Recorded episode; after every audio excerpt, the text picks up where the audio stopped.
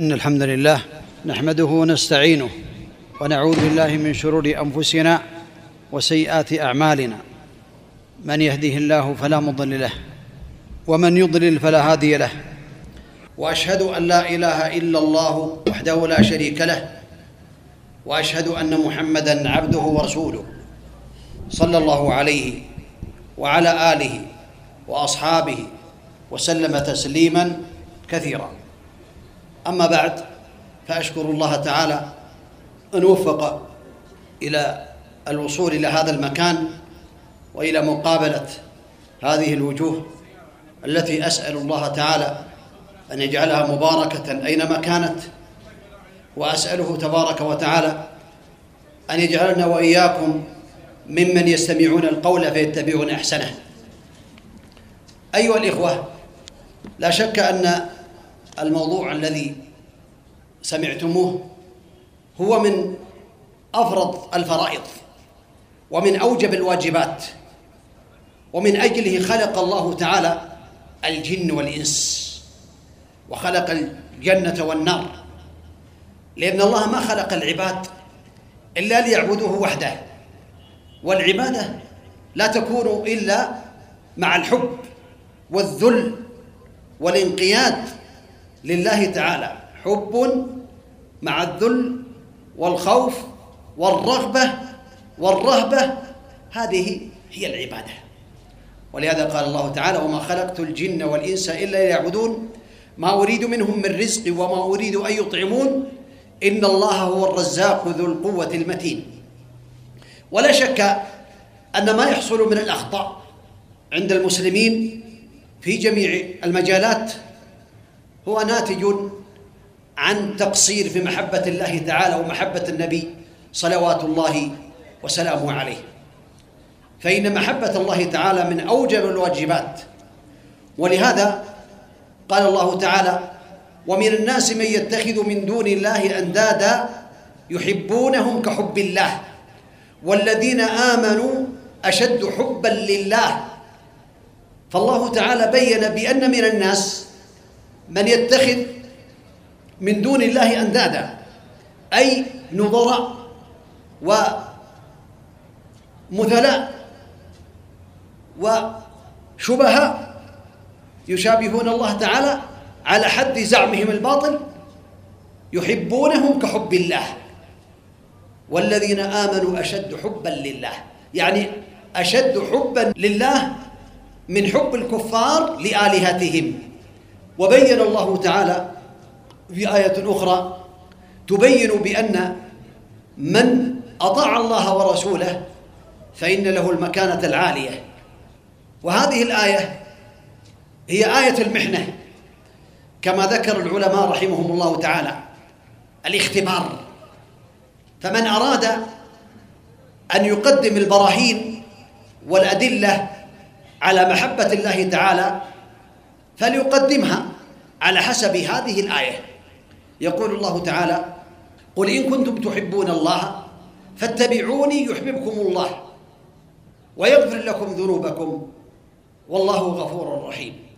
قل يا محمد للناس عجما وعربا جنا وإنسا متقدمين يسمعونك ومتأخرين إلى قيام الساعة قل إن كنتم تحبون الله فاتبعوني.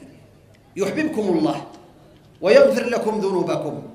والله غفور رحيم. قل أطيعوا الله والرسول فإن تولوا فإن الله لا يحب الكافرين. هذه الآية ذكر العلماء رحمهم الله تعالى أنها يعني آية المحنة الاختبار للناس. فمن كان يحب الله فعليه أن يتبع النبي عليه الصلاة والسلام ويحصل له الثواب العظيم من مغفرة الذنوب ومن محبة الله تعالى له. وبين الله تعالى في آية أخرى تدل على وجوب محبة الله تعالى ومحبة النبي عليه الصلاة والسلام. ولا شك أن محبة الله تعالى ومحبة النبي عليه الصلاة والسلام شرط في صحة الإيمان.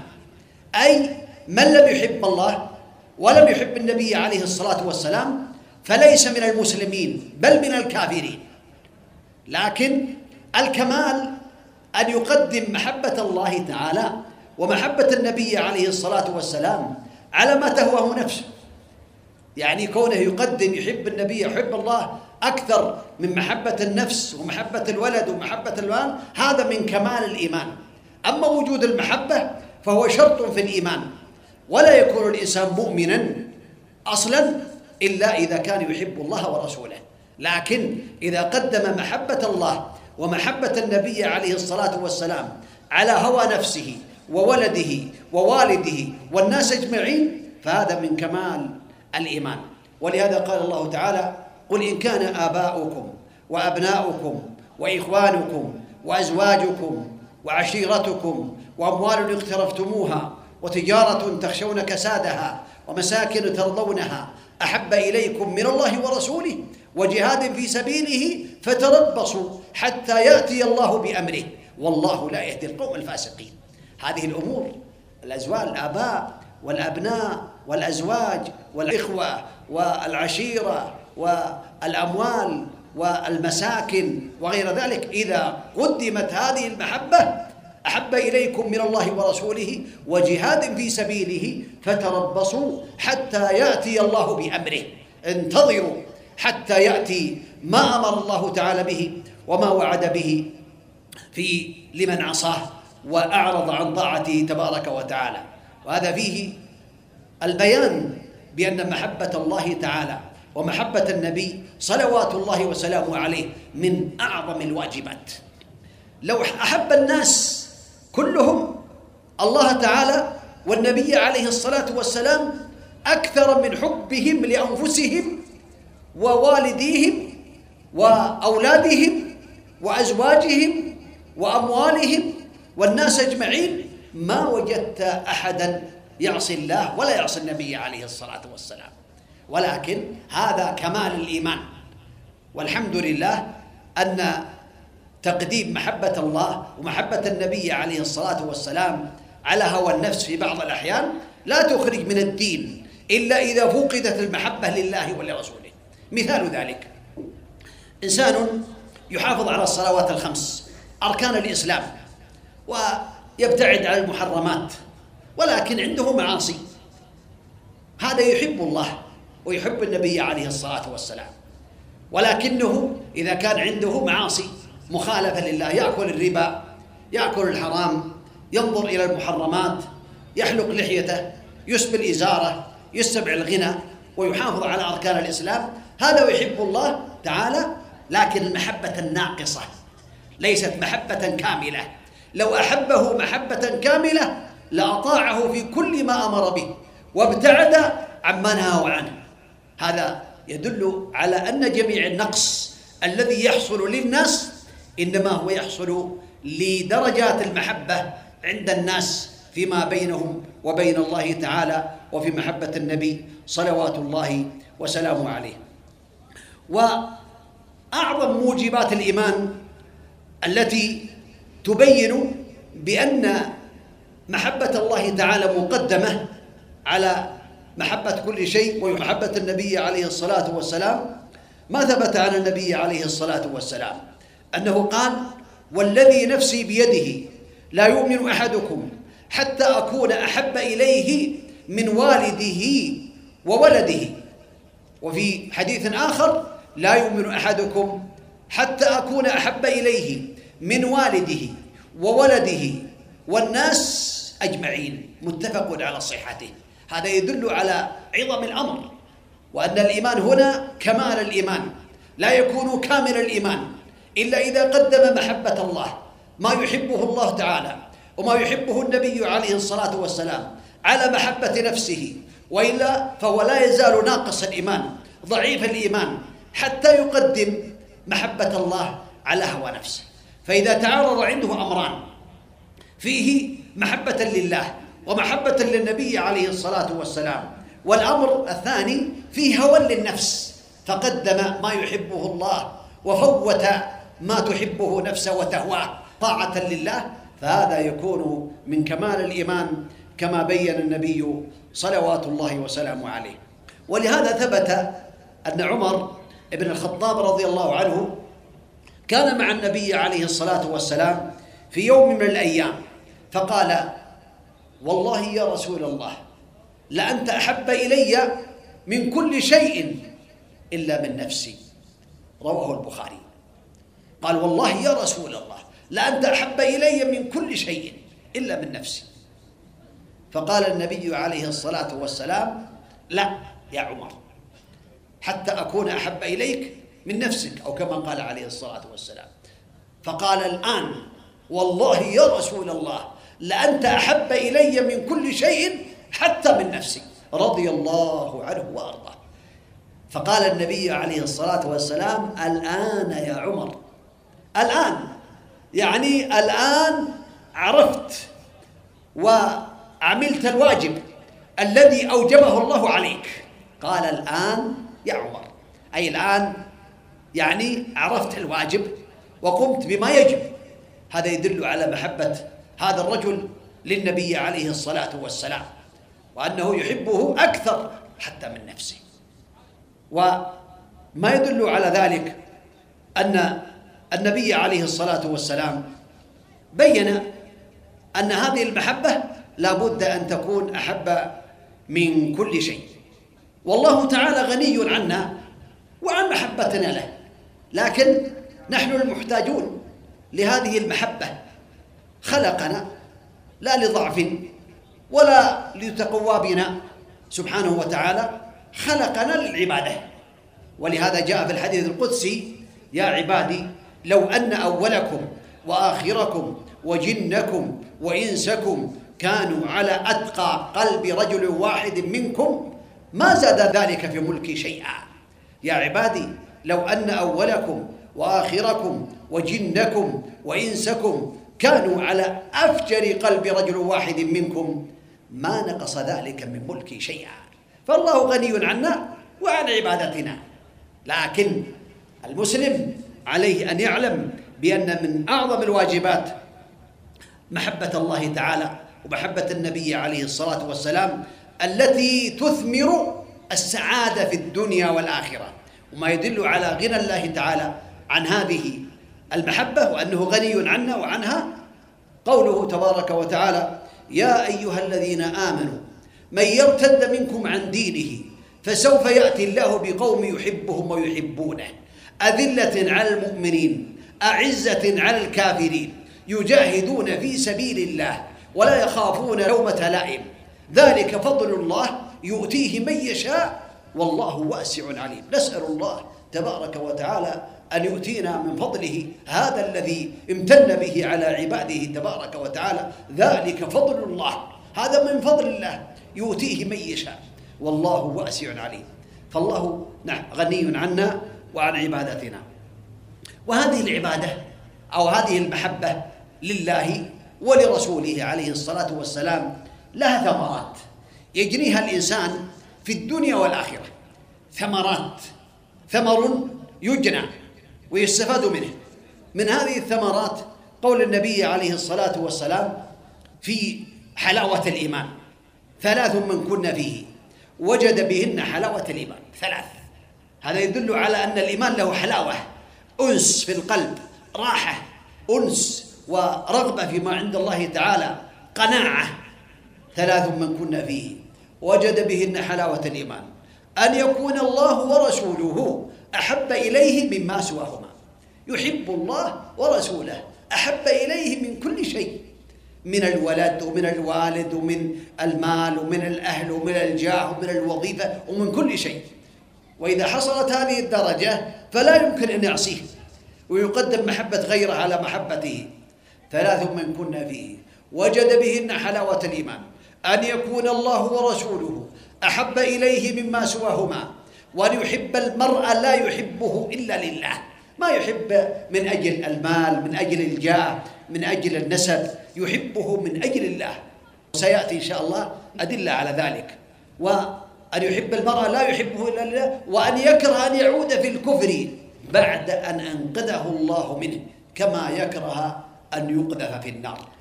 والحديث متفق على صحته. هذا يدل على أن من رزقه الله هذه الثلاث فقد وجد حلاوة الإيمان في قلبه وقد كان من السعداء في الدنيا والآخرة وسيجري ذلك في الدنيا والآخرة. طعم الإيمان له طعم. كما أن له حلاوة كذلك. طعم. ثبت عن العباس بن عبد المطلب أن النبي صلى الله عليه وسلم قال ذاق طعم الإيمان. ذاق طعم الإيمان. من رضي بالله ربا وبالإسلام دينا وبمحمد رسولا صلى الله عليه وسلم. رواه مسلم. ذاق. هذا الإيمان له ذوق. فإذا رضي الإنسان بالله ربا وأنه المعبود بحق وأنه المستحق للعبادة وأنه الخالق الرازق المعز المذل المدبر بيده كل شيء وأنه الذي يعبد وحده فلا يعبد إلا هو ولا يتوكل إلا عليه ولا يستغيث إلا به ولا ينظر إلا له ولا يحب إلا له ولا يعطي إلا له ولا يمنع إلا له ولا يعمل أي عمل من الأعمال الصالحة إلا ابتغاء مرضاته سبحانه وتعالى هذا قد رضي بالله ربا ورضي بمحمد رسولا عليه الصلاة والسلام. أطاعه عليه الصلاة والسلام. نفذ أمره عليه الصلاة والسلام. اعتقد بأنه محمد بن عبد الله ابن عبد المطلب ابن هاشم القرشي عليه الصلاة والسلام. وأنه بعثه الله تعالى بالبشارة بالجنة وبالتوحيد لمن أطاع الله. وكذلك بالنذارة عن النار. وكذلك عن الشرك وأنه عليه الصلاة والسلام هو رسول الله حقا للجن والإنس وأنه ليس بعده نبي عليه الصلاة والسلام. فيقدم أمره صلوات الله وسلامه عليه يطيعه فيما أمر ويبتعد عما نهى عنه وزجر ولا يعبد الله إلا بما شرع عليه الصلاة والسلام ويخبر ويصدق بجميع ما يخبر عليه الصلاة والسلام فقد رضي بمحمد رسولا عليه الصلاة والسلام. وبالإسلام دينا. قام بأركان الإسلام بشهادة أن لا إله إلا الله لا معبود بحق إلا الله وكذلك شهادة أن محمد رسول الله. حافظ على الصلوات الخمس مع جماعة المسلمين إن كان من رجال القادرين على ذلك. قام بالزكاة التي أوجب الله صام شهر رمضان بر والديه قام بما يحبه الله تعالى ويرضاه ابتعد عن المحرمات التي حرم الله آمن بالله وملائكته وكتبه ورسله وباليوم الآخر وبالقدر خيره وشره حج بيت الله الحرام إن استطاع إليه سبيلا قام بجميع ما أمر الله تعالى به. هذا قد رضي بالإسلام دينا. هذا من رضي بالله ربا ذاق طعم الإيمان. من رضي بالله ربا وبالإسلام دينا. محمد رسول صلى الله عليه وسلم. هذه ثمرة. ثمرة يجنيها المحب لله ولرسوله عليه الصلاة والسلام. وثبت عن النبي عليه الصلاة والسلام أنه جاء إليه رجل فقال يا رسول الله متى الساعة؟ الساعة متى تكون؟ فقال النبي عليه الصلاة والسلام ماذا أعددت لها؟ ما هو العمل الذي أعددته للساعة؟ فقال ما أعددت لها؟ من كثير صلاة ولا صيام ولا صدقة. ولكني أحب الله ورسوله. عليه الصلاة والسلام. فقال النبي عليه الصلاة والسلام أنت مع من أحببت.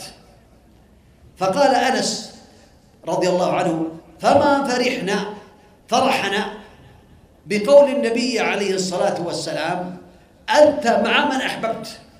فإني أحب النبي صلى الله عليه وسلم وأبا بكر وعمر وإني أرجو الله تعالى أن أكون معهم وإن لم أعمل بأعمالهم. هذا الحديث رواه مسلم وغيره. هذا يدل على أن الإنسان قد يكون مع النبي عليه الصلاة والسلام ومع الصديقين بمجرد المحبة بالقلب وبالعمل. وذكر ابن كثير رحمه الله تعالى أن رجلا جاء إلى النبي عليه الصلاة والسلام في آثار كثيرة وقال يا رسول الله إني أحبك. فإذا ذهبت إلى الأهل وإلى الأولاد وإلى البيت تفكرت فيك لأني أحبك أكثر من الأهل والولد والمال فآتي وأنظر إليك ولكني أفكر أنك إذا مت تكون مع الأنبياء في الجنة. وأنا إذا مت إن دخلت الجنة لا أراك. فسكت النبي عليه الصلاة والسلام. سؤال عظيم. سؤال غيبي لا يعلمه إلا الله. سكت النبي عليه الصلاة والسلام فنزل قوله تعالى ومن يطع الله والرسول فأولئك مع الذين أنعم الله عليهم من النبيين والصديقين والشهداء والصالحين وحسن أولئك رفيقا. ذلك فضل الله وكفى بالله عليما. سبحان الله سبحان الله سبحان الله. هذا فضل من أحب الله وأحب النبي عليه الصلاة والسلام وأحب الصالحين فإنه يحشر معهم ولهذا ثبت عن النبي عليه الصلاة والسلام أنه قال لرجل سأله يا رسول الله الرجل يحب القوم ولم يلحق بهم. يعني لم يلحق بهم في الأعمال. فقال عليه الصلاة والسلام المرء مع من أحب. هذا يدل على أن من أحب النبي عليه الصلاة والسلام وأحب الصالحين فانه يحشر معهم يوم القيامة ويكون معهم ودرجاتهم تختلف. كل على حسب درجاته في جنات النعيم. لكنه يكون معهم لأن هذا من النعيم على الوجه الذي يعلمه الله تبارك وتعالى. ومن هذه الثمرات التي بينها النبي عليه الصلاة والسلام أن العبد إذا أحب الله وأحب النبي عليه الصلاة والسلام أحبه الله. وهذا هو المقصود. ولهذا قال ابن القيم رحمه الله تعالى ليس الشأن أن تحب الله وإنما الشان أن يحبك الله. فأنت انظر إلى العمل الذي إذا عملته يحبك الله. ولهذا ثبت في الحديث القدسي أن من أحبه الله تعالى أحبه كل شيء الجن والإنس والملائكة ولا جميع ما خلق الله تبارك وتعالى من أهل السماوات والأرض. ثبت في البخاري صحيح البخاري ومسلم أن النبي عليه الصلاة والسلام قال إذا أحب الله العبد نادى جبريل يا جبريل إني أحب فلان فأحبه. الله أكبر الله أكبر. قال فيحبه جبريل. ثم ينادي جبريل في أهل السماء إن الله يحب فلان فأحبه فيحبه أهل السماء. ثم يوضع له القبول في الأرض. زاد مسلم على ما ذكره البخاري وإذا أبغض الله العبد نادى جبريل يا جبريل إني أبغض فلان فأبغضه. فيبغضه جبريل. ثم ينادي في أهل السماء إن الله يبغض فلان فأبغضه. نعوذ بوجه الله الكريم. نعوذ بالله العظيم. نسأل الله العفو والعافية. قال إن الله يبغض فلان فأبغضه. ينادي جبريل يا جبريل إني أبغض فلان فأبغضه. فيبغضه ثم ينادي في أهل السماء إن الله يبغض فلان فأبغضه. فيبغضونه ثم يوضع ذلك في الأرض. رواه البخاري ومسلم. والزيادة لمسلم. هذا يدل على أن الله إذا أحب العبد أحبه كل شيء الجن والإنس والملائكة. و هذا من فضل الله على من أحبه الله. أسأل الله بوجهه الكريم أن يجعلني وإياكم ممن يقول الله تعالى لجبريل يا جبريل إني حب فلان فأحبه إنه على كل شيء قدير. ونعوذ بالله من أن يقول الله تعالى عن أحد منا. يا جبريل إني ابغض فلان فابغضه نسأل الله العفو والعافية. اذا من ثمرات المحبة الإنسان إذا أحب الله ورسوله فإنه يحبه كل شيء.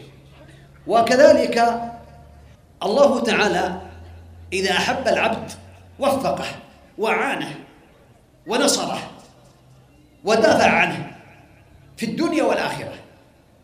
ولهذا جاء في الحديث القدسي أن النبي عليه الصلاة والسلام يقول قال الله تعالى من عادى لي وليا فقد آذنته بالحرب. الولي من هو الولي ولي الله. ولي الله هو الذي يقوم بالواجبات ويبتعد عن المحرمات. ولي الله هو الذي يتقي الله. ألا إن أولياء الله لا خوف عليهم ولا هم يحزنون. الذين آمنوا وكانوا يتقون لهم البشرى في الحياة الدنيا وفي الآخرة. هؤلاء الأولياء وليس معنى الأولياء الذين يدعون من دون الله. الأولياء ألا إن أولياء الله لا خوف عليهم ولا هم يحزنون. من هم؟ الذين آمنوا وكانوا يتقون لهم البشرى. اذا من عاده من الناس أو آذاه فحينئذ عليه أن يعلم أن الله يحاربه. وأنه محارب لله. من عادى لي وليا فقد آذنته بالحرب. وما تقرب إلي عبدي بشيء أحب إلي مما افترضت عليه. أحب الأعمال إلى الله الفرائض. أحب من النوافل عند الله تعالى. فكون الإنسان يقوم الليل ويصلي الليل ويصلي السنن ولكنه يقصر في الفرائض. يصلي يترك الفرائض ما فرض الله. يقصر فيها. هذا لا أحب الأعمال إلى الله الفرائض. قال في الحديث ما ما تقرب إلي عبدي بشيء أحب إلي مما افترضت عليه ولا يزال عبدي يتقرب إلي بالنوافل حتى أحبه. اذا النوافل هي من أسباب محبة الله للعبد. النوافل التي ليست بفرائض هذه من أسباب محبة الله تعالى للعبد. فإذا أحببته كنت سمعه الذي يسمع به وبصره الذي يبصر به ويده التي يبطش بها ورجله التي يمشي بها وإن سألني لأعطينه ولن استعاذني لأعيدنه. وما تردد بشيء أنا فاعله؟ ترددي في قبض نفس المؤمن. يكره الموت وأنا أكره مساءته. حديث صحيح. رواه الإمام البخاري رحمه الله تعالى. الله أكبر. ومعنى كنت سمعه وكنت بصره أي يوفق لكل خير. ولهذا جاء في بعض الأخبار فبي يسمع وبي يبصر وبي يمشي. الخلاصة كنت سمعه أي لا يسمع إلا ما يحبه الله. يوفق توفيق من الله. وبصره لا ينظر إلا إلى ما يحبه الله. توفيق من الله. ويده لا تبطش يداه إلا فيما يحبه الله. ورجله التي يمشي بها أي ما يمشي إلا في شيء يحبه الله توفيق من الله تسديد من الله إعانة من الله. سبحان الله العظيم. هذا من الكرامات ومن الثمرات التي يحصل عليها المسلم من محبته لله تعالى ومحبته للنبي عليه الصلاة والسلام. ولو نظر الإنسان في محبة الصحابة رضي الله عنهم للنبي عليه الصلاة والسلام لوجد الأمر العظيم والعجب العجاب. قدموا أموالهم وقدموا أنفسهم وقدموا دماءهم وقدموا أولادهم ابنائهم في سبيل الله تعالى لمحبة النبي عليه الصلاة والسلام. فمنهم من يهاجر بماله كله بالمال كله. هاجر أبو بكر رضي الله عنه ولم يترك شيئا من أمواله إلا وأخذها نصرة للنبي عليه الصلاة والسلام. حتى أنه ذكر في السير أن أبا قحافة آه، سأل هل أبقى لكم شيئا من ماله؟ قالت أسماء أبقى لنا خيرا كثيرا. ثم وضعت حجارة في كيس ووضعتها في كوة. ثم وضعت يد الشيخ عليها قالت أبقى لنا شيئا. وكأنه لا يبصر فمسك هذا الحجارة فقال لقد أحسن أو كما قالت قالت والله ما أبقى لنا شيئا. أخذ أمواله كلها مع النبي عليه الصلاة والسلام. وكان يحبه حتى في الطريق. يقول يا رسول الله لو نظر أحدهم تحت قدميه لرآنا. فيقول النبي عليه الصلاة والسلام ما ظنك يا أبا بكر باثنين؟ الله ثالثهما. الله أكبر. الثالث بالمعية معية التوفيق. لأن المعية معيتان معية عامة. للجن والإنس والمخلوقات وهو معكم أينما كنتم. هذا معية العلم والإحاطة والقدرة. أما معية التوفيق والتسديد والإعانة والنصرة فهي مع المؤمنين فهو معهم بنصرته سبحانه وتعالى. قال ما ظنك يا أبا بكر باثنين؟ الله ثالثهما جاء في يوم من الأيام في غزوة تبوك نادى النبي عليه الصلاة والسلام دعا الناس للتبرع بالمال. فقال عمر أنا أسبق أبا بكر في هذا اليوم. وكان سباقا. يسبقه أبو بكر يسبق أبا عمر. منافسة. فجاء أبو بكر بماله كله. جاء بالمال كله. ووضعه عند النبي عليه الصلاة والسلام. قال ما أبقيت لأهلك؟ قال أبقيت لهم الله ورسوله. فجاء عمر وقال أنا. أسبقه في هذا اليوم. وأخذ نصف أمواله. النصف. وجاء إلى النبي عليه الصلاة والسلام فوضع عنده قال ما أبقيت لأهلك؟ قال أبقيت لهم مثله. أو نصفه. هذه المحبة. وحينما علم بأن أبا بكر قد سبقه بالمال كله قال لا أسابقك أبدا. يعني ما ينافسه مطلقا. علم بأنه هو أفضل منه. وهذه عقيدة أهل السنة والجماعة. أن أبا بكر أفضل البشر بعد الأنبياء عليهم الصلاة والسلام. لو سئلت من أفضل البشر أفضل الناس بعد الأنبياء قل أبو بكر. ثم بعد أبو بكر من؟ عمر. ثم بعد عمر عثمان. ثم بعد عثمان علي على ترتيب الخلافة. فأفضل البشر بعد الأنبياء أبو بكر ثم عمر ثم عثمان ثم علي رضي الله عنهم. كانوا يحبون النبي عليه الصلاة والسلام ويقدمون يعني أرواحهم ودماءهم وأموالهم نصرة لدين الله تعالى. وعمر رضي الله عنه سمعتم في الحديث أنه قال يا رسول الله والله لأنت أحب إلي حتى من نفسي. ربيعة ابن مالك قال كنت أبيت مع رسول الله صلى الله عليه وسلم. وكنت آتيه بوضوئه وحاجته. فقال لي سل. كأن النبي عليه الصلاة والسلام رق له وعلم بأنه يعني يحتاج المساعدة يخدمه في الوقت المتأخر من الليل. فقال سل تصور لو إنسان عند الملك ثم قال سل ما تريد. أول ما يطلب أرضية على الشارع العام في أكبر مدينة. هذا يختلفون الناس يختلفون على حسب أحوالهم. قال سل. قال أسألك مرافقتك في الجنة. قال أو غير ذاك؟ قال هو ذاك. قال فأعني على نفسك بكثرة السجود. رضي الله عنه وأرضاه. يحبه ويريد أن يكون معه رفيق له بالجنة كما يكون رفيقا له في الدنيا. رضي الله عنهم وارضاهم وغير هذا كثير. الصحابة رضي الله عنهم وأرضاهم. كذلك محبة النبي عليه الصلاة والسلام تحب حتى المخلوقات. أما بالنسبة للمخلوقات فهي تعلم بأن الله هو الخالق الرازق وإن من شيء إلا يسبح بحمده. ولكن لا تفقهون تسبيحهم. بالنسبة للخالق هذا أمر مفروغ منه. لكن بالنسبة لمحمد عليه الصلاة والسلام حتى الجمادات تحبه عليه الصلاة والسلام. ولهذا كان النبي عليه الصلاة والسلام يخطب على المنبر يوم الجمعة على جذع جذع نخل والجذع هو اليابس القديم. فحينما صنع له منبرا رقي على منبر يوم الجمعة أول ما صنع له منبر وترك الجذع. وحينما رقي على المنبر حن الجذع حنينا يسمع حتى ارتج المسجد. جذع نخلة يحن فنزل النبي عليه الصلاة والسلام من المنبر وضمه وسكنه وعلله كما يعلل الطفل حتى سكن. ولهذا يقول بعض السلف يقول يا عجبا جذع لا حياة فيه.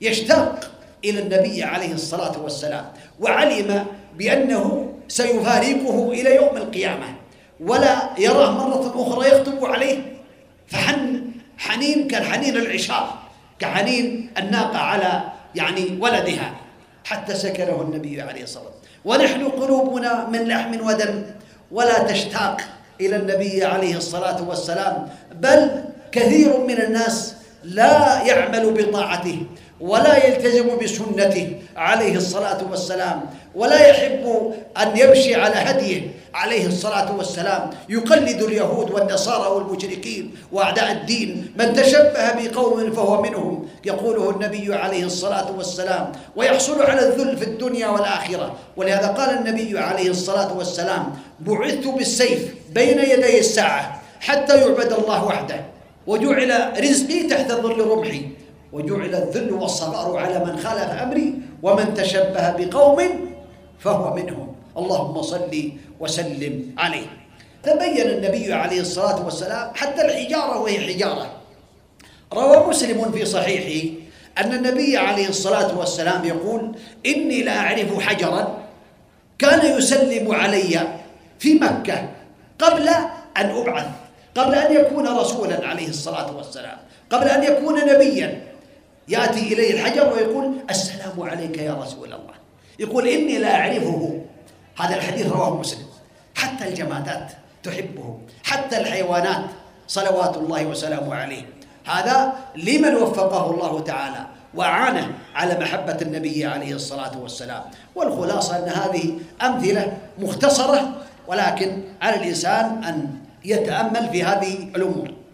هناك أمور إذا سلكها الإنسان أحب الله. يعني كيف تحب الله؟ إذا سلكت أمورا عشرة ذكرها الإمام ابن القيم رحمه الله تعالى في مدارج السالكين.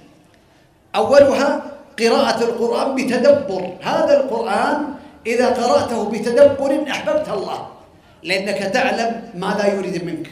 وترى يعني ما أخبر الله به عن الجنة وما أخبر الله به عن النار وعن يوم القيامة وعن ما مضى وعن ما سيأتي إلى يوم القيامة. ولهذا قال الله تعالى يا أيها الناس قد جاءتكم موعظة من ربكم وشفاء لما في الصدور وهدى ورحمة للمؤمنين. قل هو للذين آمنوا هدى وشفاء. هدى وشفاء للمؤمنين. وننزل من القرآن ما هو شفاء ورحمة للمؤمنين. ولا يزيد الظالمين إلا خسارة. إن هذا القرآن يهدي للتي هي أقوم ويبشر المؤمنين الذين يعملون الصالحات. الآيات لا شك أن القرآن إذا تقرأه بتدبر فهو يعينه على محبة الله تعالى. التقرب لله تعالى بالنوافل بعد الفرائض. هذا يسبب محبة الله لك.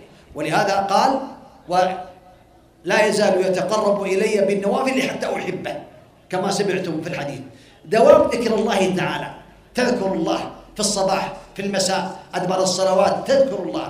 كما قال الله تعالى أنا عند ظن عبدي بي وأنا معه إذا ذكرني. فإن ذكرني في نفسه ذكرته في نفسي.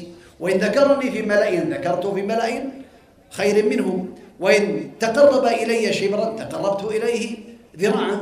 وإن تقرب إلي ذراعا تقربت إليه باعا. وإن أتاني يمشي أتيته هرولة هذا يدل والحديث رواه البخاري.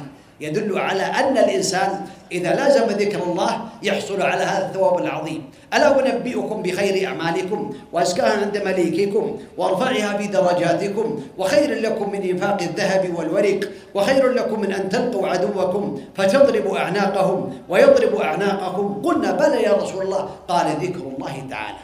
إذا هذا يجعلك تحب الله. الملازمة لذكر الله يوفقك الله. إيثار محابة سبحانه وتعالى على محابك عند غلبة الهوى. فإذا آثرت محبة الله هذا الأمر الثالث. إذا آثرت محبة الله قدمت محبة الله على محبة نفسك. عرض عليك أمر من الأمور. وهذا الأمر لا يحبه الله ولا يحبه النبي عليه الصلاة والسلام. ولك فيه هوى ومصلحة دنيوية فإن تركته لله فهذا يدل على أنك قدمت محبة الله وقدمت ما يحبه الله على هوى نفسك. وإن آثرت محبة نفسك وقبلت بهذا الهوى وقدمتها على محبة الله هذا يدل على ضعف المحبة لله تعالى. الأمر الرابع بل الخامس معرفة أسمائه سبحانه وتعالى وصفاته وأفعاله فمن عرف الله بأسمائه؟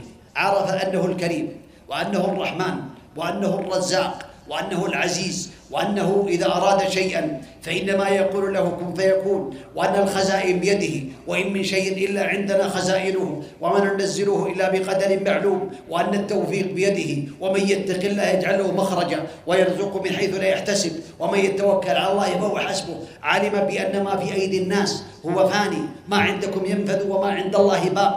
عرف بأن الله على كل شيء قدير وبيده كل شيء وغير ذلك إذا عرف الله بأسمائه وصفاته وأفعاله هذا من أسباب محبته لله تعالى ومحبته للنبي عليه الصلاة والسلام. السادس مشاهدة بره وإحسانه. تنظر إلى النعم التي أنعم الله بها عليك. الله أعطاك نعم نعما كثيرة. أعظم هذه النعم نعمة الإسلام. جعلك من المؤمنين. ولم يجعلك من الكافرين. سبحانه وتعالى. شاء الله أن يجعلك من عباده المؤمنين وأن يجعلك من أهل الإسلام. ولم يشاء أن يجعلك من الكافرين.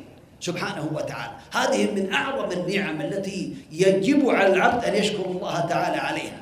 ولهذا قال فمن يريد الله أن يهديه يشرح صدره للإسلام ومن يريد أن يضله يجعل صدره ضيقا حرجا كأنما يصعد في السماء.